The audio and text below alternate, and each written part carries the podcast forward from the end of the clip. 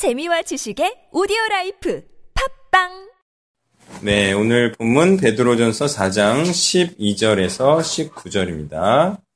먼저 12절에서 16절을 번갈아 읽겠습니다. 사랑하는 자들아 너희를 연단하려고 오는 불시험을 이상한 일 당하는 것 같이 이상히 여기지 말고 오히려 너희가 그리스도의 고난에 참여한 것으로 즐거워하라. 이는 그의 영광을 나타내실 때 너희로 즐거워하고 기뻐하게 하려 함이라. 너희가 그리스도의 이름으로 치욕을 당하면 복 있는 자로다. 영광의 영 곧 하나님의 영이 너희 위에 계심이라. 너희 중에 누구든지 살인이나 도둑질이나 악행이나 남의 일을 간섭하는 자로 고난을 받지 말려니와. 만일 그리스도인으로 고난을 받으면 부끄러워하지 말고 도리어 그 이름으로 하나님께 영광을 돌리라. 아멘. 자, 앞에 이제 3장 14절을 보면은 의를 위하여 고난을 받으면 복이 있다라는 얘기를 했어요. 그리고 3장 17절에는 무슨 얘기가 있냐면 선을 행함으로 고난받는 것이 하나님의 뜻이다 이렇게 얘기하고 있어요. 그러니까 이제 빼도 박도 못해요. 하나님의 뜻, 예, 하나님의 의로운 예, 말씀에 따라 살면 반드시 고난이 있다. 그리고 이 고난을 통하여서 나중에 믿음이 있다라고 증명이 되고 그런 자에게 하나님께서 복을 주신다. 그리고 이제 이 고난은 그냥 한 번 받고 끝나는 게 아니라 계속 믿음이 있음을 증거하는 역할을 합니다. 고난이 죽을 때까지 있거든요. 이 고난이 죽을 때까지 고난을 참으면 죽을 때까지 믿음이 있는 걸로 이렇게 인정을 받는 거예요. 그래서 이 고난이라는 것은 오히려 어, 믿음이 있다는 것을 증거해 주는 역할을 한다는 것이죠. 예, 그래서 그리고 이제 여기서는 하나님의 사랑을 받는 자들에게 불시험이 닥치는 것은 당연한 일이다 이렇게 말하고 있어요. 그러니까 어, 이상히 여기지 말라라는 것은 이제 이게 제우이조라는 단어인가요? 발음은 불분명한데 이 단어의 뜻은 낯설다라는 뜻이에요. 그러니까 낯선 게 아니고 낯익은 거죠. 예. 그래서 이게 당연한 일이다. 어, 이게 흔한 일이다. 그리고 항상 있는 일이다. 이렇게 생각을 하는 거예요. 믿는 자에게 불시험이 닥치는 것. 그리고 이것을 넘어서 당연한 것으로 여기는 걸 넘어서 오히려 불시험이 있는 것을 즐거워하라 라고까지 말하고 있어요. 자, 일단은 이 불시험, 음, 그리고 연단이라고 표현된 이 단어, 이 πειρασμός라는 단어인데요. 연단이라고 표현된 이 단어는 어, 시련, 시험, 유혹이라는 의미를 갖고 있어요. 그러니까 우리가 흔히 그냥 타락할 가능성이 없는 그런 시험을 말하는 게 아니라 진짜 타락과 배교의 가능성이 있는 시험을 말하는 거예요. 하나님께서 그런 시험을 허락하는 거예요. 그래서 말 그대로 믿음을 끝까지 지키는지 안 지키는지 보려는 시험을 말합니다. 이 불시험, 이 연단이라는 것은. 그리고 신실하게 그러한 상황 중에서 하나님의 약속을 이행하는지 안 하는지 보려는 거예요. 그래서 하나님을 끝까지 하나님으로 섬기고 의지하는지, 그래서 세상과 우상에 엎드리는지 안 엎드리는지를 보려는 거예요. 다시 말해 죄를 행하는지 안 행하는지를 보려는 하나님의 허용된 시험입니다. 자, 시험은요. 모든 시험은 하나님이 직접 주는 건 없습니다. 예. 허용된 시험이라는 거예요. 이 말은 뭐냐면 하나님께서 직접 시험을 하시지는 않고 사단이 하나님의 허락을 받아서 하는 게 시험이에요. 예, 요새 요기에 잘 드러나고 있죠. 자, 그래서 이런 불시험을 통해서 결과되고자 하나님의 의도가 있어요. 그것은 이 불 속에 있는 것 같은 힘든 고난과 역경 속에서도 죄를 행하지 않는 의인이라면 그 불이 그를 태우지 못하고 그 형체를 보존한다는 거예요. 그래서 불타는 떨기나무가 그 형체가 바뀌지가 않는 거예요. 그래서 그 형체는 무엇이냐? 다시 말해 그리스도인으로서의 모습을 그대로 보존하는 거예요. 그 형체는 어 그가 여전히 하나님의 뜻을 행하고 있었는데 불시험, 고난이 닥쳐와도 계속 그 행위를 하는 거예요. 형태가 변하지가 않아. 계속 그 정말 진주와 같은 복음을 간직하고 그 보배로운 일을 계속하는 거예요. 신실한 그 아름다운 덕을 계속 선포하는 거예요. 다시 말해 그 믿음을 지키는 거예요. 그 언약을 언약 행위를 계속하는 거예요. 끝까지 하나님의 약속을 지키는 거예요. 그 의도가 분명하다니까요. 불시험을 허용하시는 이유는 무엇이다? 신실함이 있는지. 그 불시험 가운데서도 계속 나와의 약속을 지키는지 안 지키는지, 믿음이 있는지를 보시는 거죠. 그래서 믿음이 있는, 있으면 복을 주시려고. 그러니까 불시험은 있어야 되는 거예요. 그리고 의도가 분명하다는 거죠. 복 주실 자와 복, 안 줄 자를 구별해 내려는 이런 의도가 담겨 있다는 거예요. 자, 하나님의 목적은요, 인간을 구원하려는 게 목적이 아닙니다. 하나님의 목적은 인간이 구원하려는 게 목적이 있지 않기 때문에 이런 불시험을 허용한다는 거예요. 구원할 것 같으면 아예 시험을 허용조차 않죠. 구원이 목적이라면. 그게 아니라 하나님이 기쁘시고 하나님께 영광, 하나님이 영광 받으시기 위한 것이 목적이기 때문에 이런 불시험을 허용한다는 거죠. 그러므로 고난이 있다는 것, 정확히 말하면 그리스도인으로서 고난이 있다는 것은 언약을 지키고 행하고 있기 때문에 일어나는 현상이에요. 그래서 고난을 받는다는 것은 언약을 행하고 있다는 징표이기 때문에 즐거워라 이렇게 말씀하고. 하나님을 사랑하지 않고 하나님의 뜻을 행하고 있지 않으면 뭐 고난이 있을 게 뭐가 있어요? 세상과 함께 즐거워하다가 그냥 막판에 그냥 지옥 가면 되지. 예, 누구라도 예, 잘 되고 형통하고 잘 먹고 잘 살 미래를 바라보면서 현재적인 고생을 참는 거예요. 그러면서 아, 보람되다. 이렇게 얘기하고 생각하는 거거든요. 누구라도 그런 거예요. 먼 훗날, 다가올 어, 내가 잘 될 날을 소망하면서 그리고 이렇게 열심히 고생하면서 살면 나중에 약속이 있기 때문에 기뻐하는 거예요. 사람들은 지금 열심히 고생해서 저금을 하잖아요. 그러니까 어떤 약속의 날을 바라면서 이 저금을 하고 적금을 하는 거예요? 약속의 날이 있죠? 보험회사나 그 은행 창구 직원하고 약속한 날이 있어요. 무슨 날이에요? 만기. 그걸 보면서 지금 보람차는, 그러니까 넣으면서 보람이 되는 거예요. 그죠? 아, 이게 언젠가 찾을 날이 있어. 내 언젠가 부자가 될 날이 있겠다. 예. 다가올 소망과 약속이기 때문에 기뻐할 수 있다는 거예요. 그러니까 지금 당장 이것만으로는 기뻐할 수 있어요? 없어요? 없어요, 없어요. 지금 뭐 쪼들리게 가난한데 뭐 기뻐할 게 뭐가 있어. 근데 미래의 소망 때문에 기뻐할 수 있다라는 거죠. 13절 중반 이후에 보면 이는 그의 영광을 나타내실 때라고 분명히 나와 있죠. 이 소망의 때가 바로 그리스도의 재림의 때다라는 거예요. 그러니 재림 때까지는 소망을 바라보며 고난 중에도 기뻐함과 보람참이 우리에게는 있을 수 있고 꼭 있어야 된다는 겁니다. 14절을 보겠습니다. 너희가 그리스도의 이름으로 치욕을 당하면 이렇게 나와요. 그러니까 그리스도의 이름으로 그것은 그리스도의 정체성을 내가 가지고 있기 때문에 고난을 받는다. 다시 말해서 내 안에 그리스도의 영이 있어요. 하나님이 우리와 함께하기 때문에 그래서 14절에 어, 보면 영광의 영, 곧 하나님의 영이 너희 위에 함께 계시기 때문에 성령이 너희와 함께 계시기 때문에 받는 치욕이라면 복인 것이다 이렇게 말씀하고 있습니다. 그러니까 하필이면 성령이 복음의 영이어가지고 있잖아요. 복음을 전하면 당연히 봉 이제 고난을 받으니까 이거는 어쩔 수가 없어요. 성령이 그리스도의 영이니까. 그리스도의 영이 아니면 그냥 어, 사람을 그냥 위로만 해주고 아, 잘 될 거다 이렇게 심리 요법을 쓰는 영이면 욕 먹을 게 없지. 사람을 토닥토닥하고 모든 사람을 포용하고 이렇게 포섭하는 관용하고 있잖아요. 죄인을 죄인 아니라고 말해주고 어, 이렇게 축복될 것이다 이렇게 근거 없이 얘기해 주고 그러면 욕 먹을 게 없죠. 근데 성령은 그런 영이 아니요. 죄인을 죄인이라고 칭하고 어, 그리고 복음 때문에 예수님 때문에 고난받는 자에겐 찾아가서 위로해 주시는 영이기 때문에 욕을 안 들어먹을 수 있는 방법은 성령을 갖고 있는 사람이 예수 잘 믿는 사람한테밖에 욕을 안 들어먹어요. 성령은 하여튼 예수님이나 바울은 예수 거부하는 사람한테 욕을 지지리 얻어먹고 막 죽이려고 했던 영의 소유자였거든요. 그래서 이제 성령이기 때문에 치욕을 반드시 받는다. 근데 그게 그리스도를 따라 행함이 있는 것이기 때문에 기뻐할 수 있다 이거죠.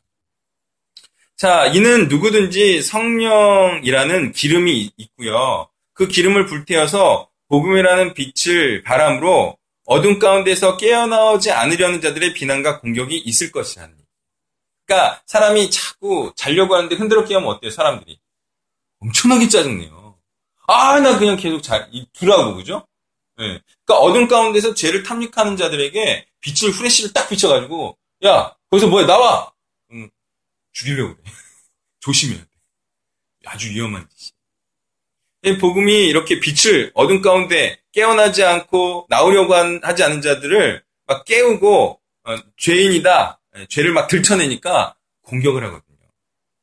그래서 복음을 전파하는 것 근데 이게 이렇게 이제 복음을 빛을 전파하는 것이 그리스도인으로서의 정체성이기 때문에 또 성령이 있음을 하나님과 다른 사람들과 심지어는 자기 자신에게도 증명하는 일이 되거든요.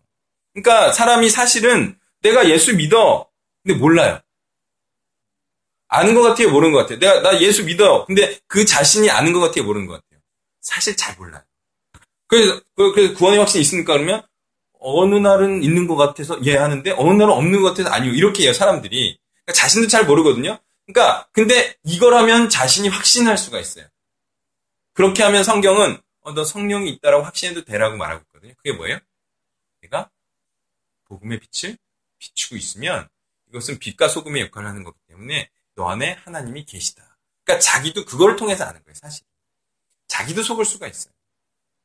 그래서 이렇게 성령의 기름을 태워서 복음의 빛을 비추는 것은 하나님께 자신을 증거하는 일뿐만 아니라 다른 사람과 나에게도 증거하는 일이 된다. 그러니 죽음을 면하게 하는 성령의 인침은요, 복음을 전하는 자에게 있다 확정할 일인 겁니다. 인을 치죠? 이거는 다 알아요. 인 쳤는지 안 쳤는지 딱 보면 다 아는 거예요. 그러니까 이게 빛을 발하는지 안 발하는지를 이마에서 빛이 나는지 안, 안 나는지 이걸 보는 거예요. 복음의 빛이 나오는지 안 나오는지 머리와 입에서 나오는지 안 나오는지 이걸 보고 아 그리스도인이다 아니다 성령이 있다 없다를 판단을 하는 거거든요. 근데 이제 복음을 일주일 내내 말을 안 해. 한 달 내내 말을 안 해. 근데 나는 마음의 중심으로 예수를 믿어. 실컷이나 잘 믿으라고 그러세요. 그러니까 자신도 그렇게 하면서 아 내가 그리스도인이구나. 말씀이 내 골수에 사무치고 있구나. 이것을 알 수가 있다는 것이죠. 15절을 보면요. 너희 중에 누구든지 살인이나 도둑질이나 악행이나 남의 일을 간섭하는 자로 고난을 받지 말려니와 이렇게 나와 있습니다. 무슨 말입니까? 고난이라고 다 같은 고난이거나 복된 고난이 될 수 없다는 거죠. 오직 하나님의 뜻을 따라 행할 때 받는 고난만이 복이며 즐거워할 수 있고 하나님의 약속을 기대할 수 있는 고난이다 이렇게 말하고 있습니다.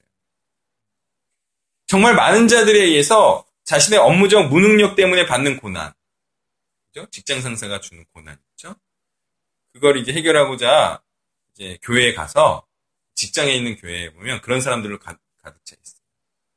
아, 이제 위로가 필요해. 성령 위로가 가서 이제 직장 상사가 막 뭐라고 했으니까 너무 힘들어서 와서 그런 이제 인간적인 위로를 주는 하나님으로 좀 오해를 많이 하고 있는 거죠. 또 인간관계 어려움, 그죠? 자기가 인간성이 나빠서 닥친 인간관계 어려움을 또 하나님의 성령의 위로를 받으려고 하는 또 생활고와 같은 것들에 대하여 위로를 주시는 분이 성령인 줄 알고 착각들을 하고 있어요. 근데 성령은 그런 영이 아니에요. 성령은 하나님의 일을 행했기 때문에, 다시 말해 복음을 전파했기 때문에 받는 고난. 누구로부터 여전히 자신의 뜻을 행하려는 자추구자들에 의해 공격과 비난을 받은 자들을 위로해 주시는 영임을 알아요. 자, 이렇게 말하면 또 의문이 생겨요. 그건 뭐냐면, 아, 그렇다고 하더라도 그런 인간적 위로에 하나님인 줄 알고 교회에 와가지고 정말 하나님을 만나고 그렇게 하나님, 하나님께 감사 찬양을 올리는 그렇게 예수를 믿게 된 자들도 있지 않느냐? 이렇게 또 말할 수가 있거든요. 그러니까 실제로 그렇게 해서, 어, 예수 만나고 오히려 잘 믿는 자들도 있어요. 있어요. 저는 그 질문에 대해 이렇게 말할 겁니다. 아, 그건 나도 인정한다. 그건 그렇다 치자. 그래서 그렇지만 지금의 기독교가 인간적 위로의 기독교로 체질 악화가 된 것은 어떻게 할 거냐. 이런 반문이 가능하다. 무슨 얘기냐면 이러한 사단의 전략은 되로 받고 말로 주는 그러니까 우리가 되로 받고 우리가 말로 주는 더 큰 것을 잃어버리는 결코 남는 장사가 아니라는 거예요. 근데 이렇게 기독교가 체질 변화가 되면 나중에 빈털터리가. 많이 주고 그러니까 말씀을 왜곡시켰기 때문에 성령을 왜곡시켰기 때문에 이 근원을 잃어버리는 거예요. 힘을 잃어버리는 거예요. 자기를 부인하는 힘이 점점 기독교에 약해지는 거죠. 그러니까 말씀은 지켜야 돼요. 사람을 잃더라도 오히려. 예. 그래서 어, 되로 받고 말로 주는 그런 예, 손해 나는 장사라는 거예요. 이게 사단의 속셈이자 전략이죠. 16절을 보면 만약 그리스도인으로 고난을 받으면 부끄러워하지 말고 도리어 그 이름으로 하나님께 영광을 돌리라 이렇게 말하고 있습니다. 예, 그래서 16절은 그리스도인으로서 받는 고난, 그리스도인이기 때문에 받는 고난은 어떤 고난이냐면 이 여기서 말하는 고난은 예를 들어서 사람들은 이런 고난으로는 많이들 착각해요. 6시에 땡 퇴근 해야 되기 때문에 받는 고난. 왜? 수요 예배 참석하려면 6시 땡 퇴근 해야 되잖아요. 욕 들어먹잖아요. 그런 고난으로 생각하거나 아니면 일주일에 직장 생활하면 점심시간이 몇 번이에요? 다섯 번이잖아요. 그 중에 하루, 수요일 점심시간을 겨우 빼서 신회 예배를 참석하면 무슨 일이 일어나요? 고난이. 경찰서장이 엄청 찐빠주거든요. 과장이, 응? 지금 업무가 지금 점심 식사하는 거 너무 단 없는데. 여러분 이제 장이 돼보면 알아요. 밥 먹는데 빠져. 엄청 열받거든요. 진짜 열받아요. 그게 닥쳐보면 알아요. 또 내가 예수 안 믿는데 예수 믿는다고 빠져. 또난 예수는 싫은데 예수 믿는다고 빠져. 그럼 엄청 열받은 거예요. 그럼 찝혀. 그럼 아무래도 안 좋거든요. 근데 이게 일주일에 한 번 예배 참석하는 자는 고난이라고 생각할 수 있어요, 없어요? 엄청난 희생이라고 생각한다고요, 대부분. 그리고 실제로 체감 온도는 진짜 엄청나. 근데 지금 그 고난 말하는 거 같냐고요. 그런 수준의 얘기를 하고 있는 거 아니에요. 아니에요, 그게 아니에요. 그렇게 막 고가 점수 좀 떨어지고 이런 얘기가 아니에요. 나중에 술 한잔 사주면 다 또. 그런 얘기가 아니에요, 지금. 죽느냐 사느냐 얘기. 오히려 직장이 떨어져 나가느냐 안 나가느냐 그런 정도 최소 그런 정도의 얘기예요. 이 고난은요 그리스도의를 행하기 때문에 또 자기를 부인하라는 말을 죄인들에게 자꾸 말하는 자이기 때문에 즉 예수를 믿으라고 강권하는 자이기 때문에 받는 고난을 의미합니다. 이런 고난이 있으면 수치와 조롱을 당한다 생각하지 말라는 거예요. 이런 일을 당할 때 섭리하시는 하나님을 찬양할 일이다라는 거예요. 왜? 굉장히 이렇게 생각해야 됩니다. 아니, 내가 무엇이간데 죽고 썩어져 없어짐이 마땅한 자에게 하나님께서 은혜를 베푸시고 그렇게 사역자로 세우셔서 하나님의 일을 하게 하시고 하나님의 일을 하는 중에 성령 성경에 기록된 대로 하나님의 일을 제대로 하고 있다는 징표까지 받은 거예요. 그러니까 고난이 복음을 전해서 나에게 고난이 닥쳐와. 그러면 어떻게 생각해야 된다고요? 아우 감개무량. 아니 그냥 세상 사람들처럼 썩어 없어질 것을 구하다가 그냥 그렇게 한평생 그렇게 의미 없게 살다가 내 인생 하나 위해서 겨우 건사하듯이 먹고 겨우 먹고 살고 자식 세 명 낳아서 얘네들 학업시키고 그렇게 겨우 살다가 쭈글쭈글 늙어서 무덤에 묻혀야 될 내가 어 이렇게 뭐라고 하나님께서 은혜를 베푸셔서 복음의 감화 감동 받게 하셔가지고 복음을 전하는 자로 세우셔서 이렇게 하나님의 위대한 하나님의 창조일을 재창조일을 하게 하시는 가? 어 너무 감사하다. 기뻐하면 감사할 수 있는. 성경에 나온 대로 예수처 예수님처럼은 아니지만 예수님 비슷하게 고난도 받고 사람들이 막 미워하고 시기하고 그런 일이 있으면 아 너무 감사해요.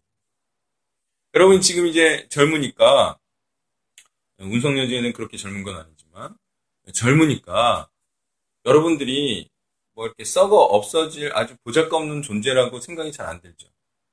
그죠? 아 들어요? 나는 그 나이 때는 안 들었어. 왜냐하면 내가 짱짱했거든. 난 진짜 지칠 줄을 몰고 놀던 사람이었어. 그리고 뭐 모든 게 좋았죠. 모든 게. 모든 게 좋았어. 그러니까 피부도 좋고 모든 게 좋았어. 뭐 그때는 나는 썩어 없어질 존재라고는 생각을 별로 못했어. 근데 나이가 들면서 배가 나오고 그리고 피부도 안 좋아지고 누가 봐도 아 참 별로 안 잘생겼네. 그리고 내가 지금 썩어 없어져 가는 게 느껴져 몸으로. 체력이 막. 오늘도 점심 때 어떤 형제 만나가지고 한 2시간 정도 얘기했거든요. 밥 먹고 갈수록 피곤해. 얘기하는데. 물론 이제 어제하고 오늘하고 좀 일찍 일어난 것도 있지만 근데 이런 이제 육체 가운데 거하면요. 아, 내가 썩어 없어지고 있구나. 이게 몸으로 느껴지거든요. 젊은 때랑은 한층 또 달라요. 내가 이제 또 40대 중반이 되면 더 하겠죠. 근데 그런 생각이 진짜 들어요. 아, 이렇게 하다가 그냥 힘 없어서 죽는 거구나, 축 늘어져서. 근데 이런 자가 그 감히 범접할 수 없는 하나님의 위대한 일을 그분의 일에 동참하고 있다는 거죠. 이게 기쁘게 하는 거예요. 만약에 세상의 일, 어, 뭐, 열심히 경찰청에서 교통 신호를 이렇게 바꿨다가 저렇게 바꿨다가 하는 일을 밤새서 연구해가지고, 해가지고 막 결제 받고, 30분 기다려서 결제. 이러면 나는 정말 즐거워할 것도 없고 보람고 될 것도 없을 거예요. 예. 제가 과외를 하고 있지만, 밤낮으로 과외 일을 하면 나는 기뻐할 것도 소망할 것도 하나님께 감격받을 것도 없을 거예요. 네. 근데 내가 복음 전하는 일을 하고 있고 사람의 어두움을 쫓아내는 일을 하고 있고 헌신케 하는 일을 하고 있기 때문에 이게 기쁜 거예요. 남은 게 이거 남은 게 남을 게 이거밖에 없겠더라고요. 아무리 생각해도. 아, 내가 예수님이 하셨던 일을 내가 하고 있구나. 이게 사실은 감격스럽고 기쁘고 보람되고 그래서 마지막 소망에 아, 이대로 잘하면 구원받을 수 있겠네. 아, 이게 나를 기쁘게 하고 소망차게 하는 거예요. 그래서 내가 고난에 처할지라도 아, 내가 하나님의 일을 하고 있구나. 이 사실로 인하여 내가 감사할 수 있다. 이게 다 그리스도를 통한 은혜 아니겠습니까? 17절부터 끝까지 번갈아 했습니다. 하나님의 집에서 심판을 시작할 때가 되었나니 만일 우리에게 먼저 하면 하나님의 복음을 순종하지 아니하는 자들의 그 마지막은 어떠하며 또 의인이 겨우 구원을 받으면 경건하지 아니하는 자 그러므로 하나님의 뜻대로 고난을 받는 자들은 또한 선을 행하는 가운데 그 영혼을 미쁘신 창조주께 의탁할지어다. 아멘. 자, 위에서 이제 계속 말하던 바와 같습니다. 그것은요, 불시험은 무엇이냐? 그것은 죄인과 의인을 구분하기 위한 것이다. 구분해서 어떻게 해요? 죄인을 음, 심판하시려는 예, 이런 고난과 아, 환란은요, 이제 믿는 자들에게 먼저 시행돼요.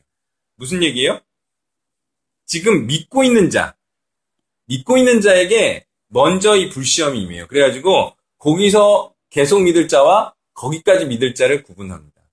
그래서 계속 믿는 자는 구원을 하시고 거기까지 믿을 자는 심판을 하시려는 의도다. 그 다음에 임하는 게 바로 믿지 않는 자들에 대한 고난과 심판이다. 이거예요. 이것은 나중에 시행돼요. 그러니 지금 너희 믿는 자들에게만 고난과 불시험이 있다고 해서 너무 억울해하지는 말라. 어차피 걔네들에도 불시험이 임해서 걔네들도 어 이제 믿지 않을 자와 믿을 자로 갈려서 그렇게 똑같이 그들은 심판과 구원에 처하게 될 거예요. 근데 대부분 이제 심판에 처하게 돼요. 그 시험이 더 오히려 힘들다 이런 얘기를. 자, 그리고 이제 18절은 어떤 얘기를 하고 있습니까? 겨우 구원을 받죠? 사실, 모든 일이든, 어, 쉽게 할 수 있는 일이 있습니까? 세상에? 없어요. 모든 일이 겨우.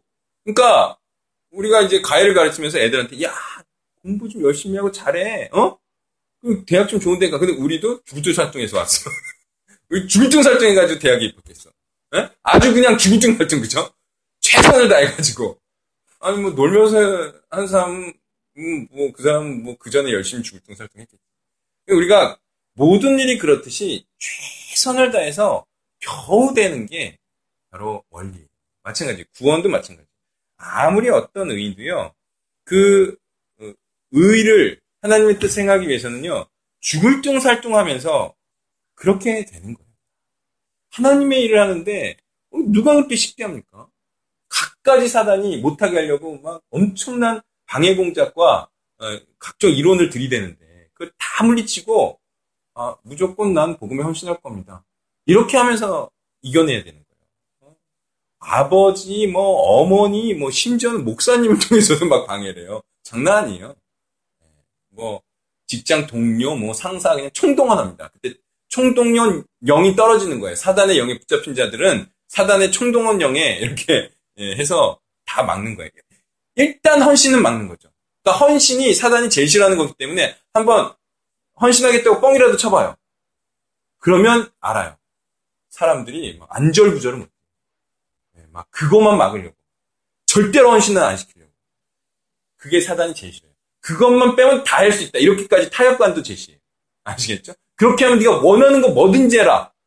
부모님이 그렇게까지 하는 쉽게 쉽게 구원을 받으려고 하는 자들에 대해서도 억울할 필요가 없다는 거예요. 그건 뭐냐면 아무리 자신은 신자다, 성도다, 경건하다 주장하는 자라 할지라도 하나님과 하나님의 말씀을 경외함으로 하나님의 말씀을 순종하고 있는 자가 아니라면 그는 죄인이고 구원을 받지 못할 것이니까 억울해할 것이 없다라고 거예요.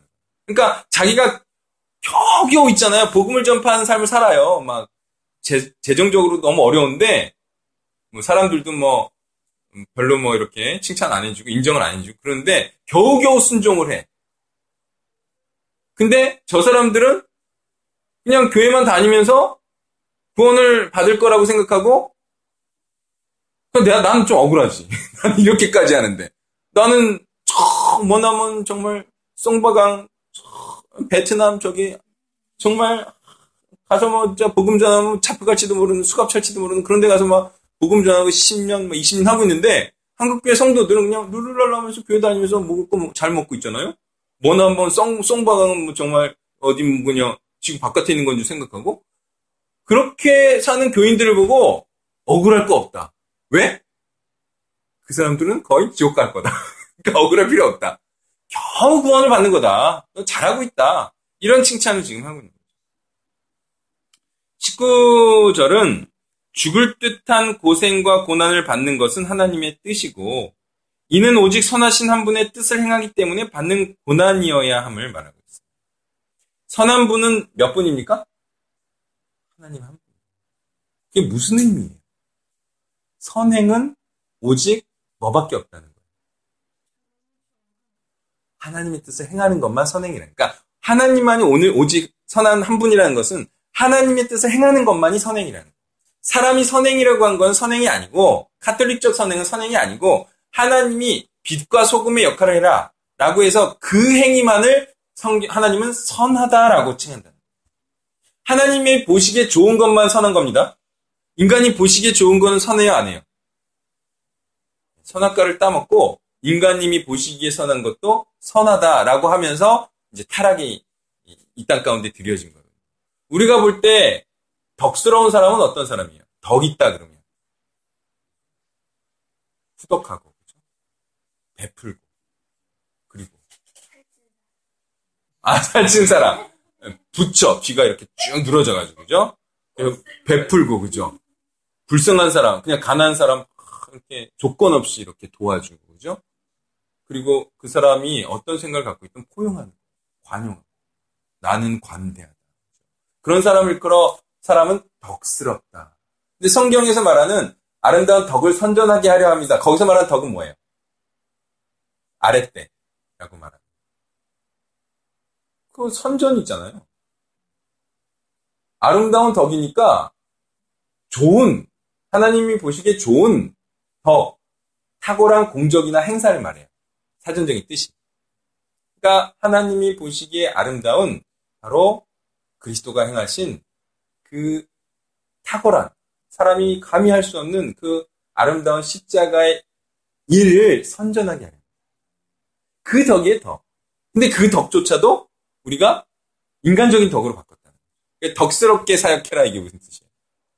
뭐 이렇게 어뭐 이렇게 중용하고 뭐 사람들 이렇게 잘 포섭하고 사람들 이렇게 화나게 하지 않고 사람들 자, 잘 이렇게 용납하고 그죠?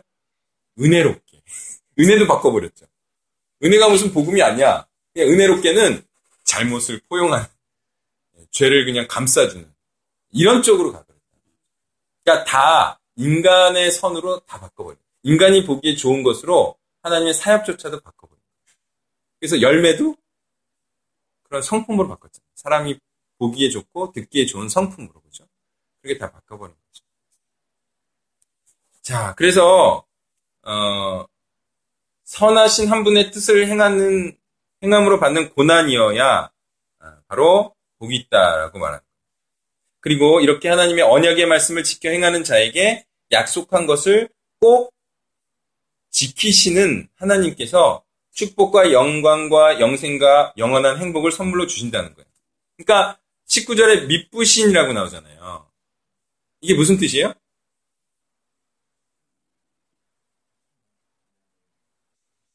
어, 그렇죠.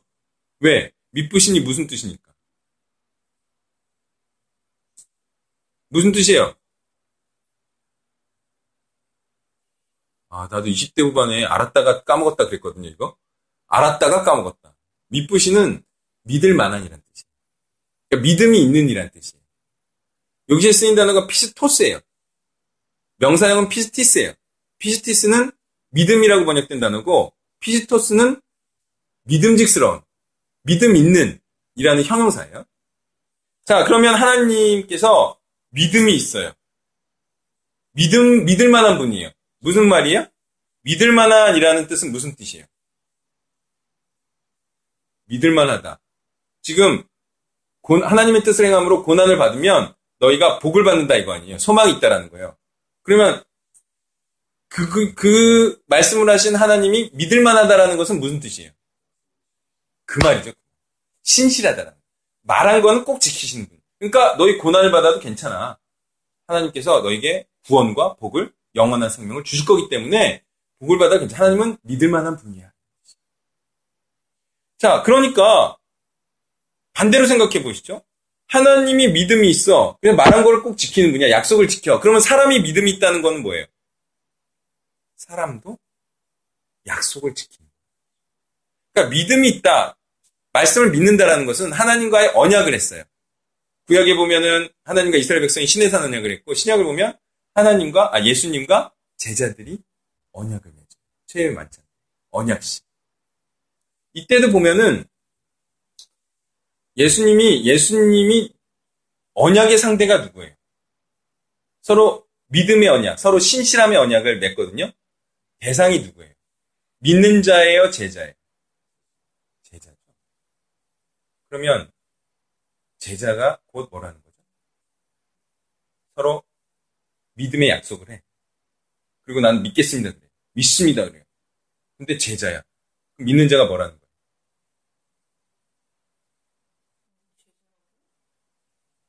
담불 말한 거예요? 그 말이에요. 우리는 믿는 자하고 제자하고 약간 다를 수 있다. 제자는 죽기까지 따른 자고 믿는 자는 그냥 뭐 교인이다. 이 정도로 착각하기 쉬운데 아니에요. 언약의 관계가 제자와 맺었다면 그는 예수 그리스도의 말씀을 믿고 언약 관계가 들어섰다는 거예요.